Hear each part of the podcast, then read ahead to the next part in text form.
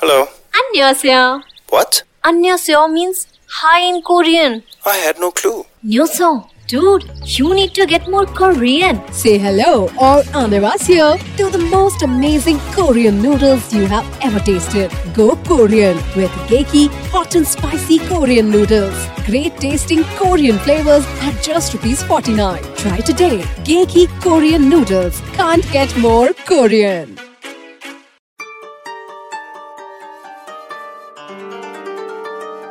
रहीम के दोहे, भाग तीन। पात पात को सी चिवो, बरी बरी को लौन। रहीमन ऐसी बुद्धि को कहो बैरगो कौन। रहीम कहते हैं कि वृक्ष के एक एक पत्ते और एक एक डाली को नहीं सींचा जाता है और न ही वृक्ष के फलने फूलने के लिए एक एक बड़ी में नमक मिलाया जाता है। रहीम आगे कहते हैं कि ऐसी बुद्धि वाले को भला कौन चाहेगा? कहने का भाव है, पेड़ को सींचे, पेड़ के पत्तों को नहीं। पूरी लोर में नमक मिलाओ एक एक बड़ी में नहीं। अर्थात किसी भी समस्या का हल जड़ से करो। ऊपरी तौर पर किसी भी समस्या का हल संभव नहीं है।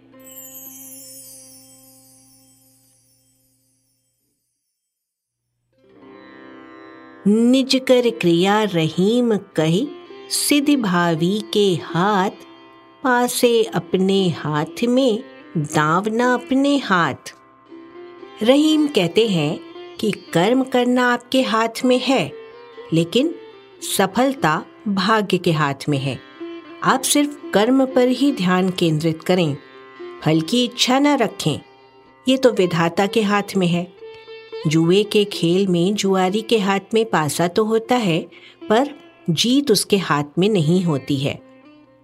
कहने का भाव है, पूरी मेहनत व ईमानदारी के साथ कर्म करो।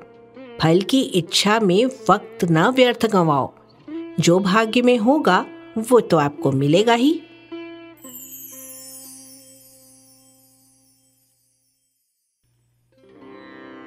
घूर धरत नित सीस पर कहु, रहीम के ही काज। जेहि रज मुनि पत्नी तरी, सो ढूंढत गजराज। रहीम कहते हैं कि हाथी रोज़ाना अपने सिर पर धूल धारण करके क्यों चलता है?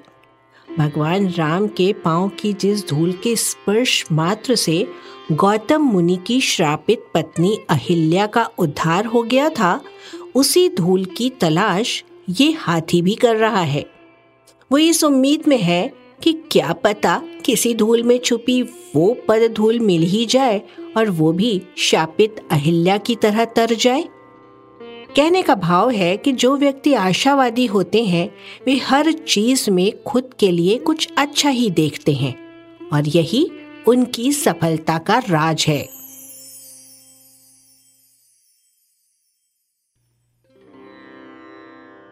नहीं रहीम कछ रूप गुण, नहीं मृगया अनुराग। देसी स्वान जो राखिए, भ्रमत भूख ही लाग।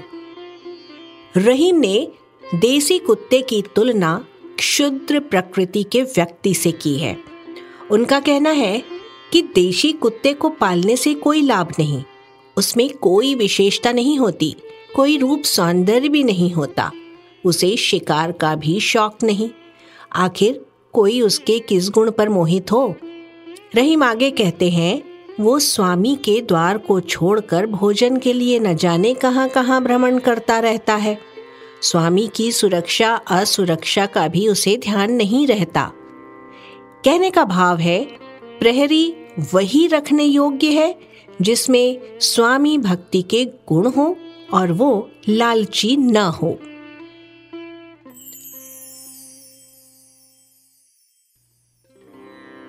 नात देह दूरी भली, जो रहीम जिय जानी।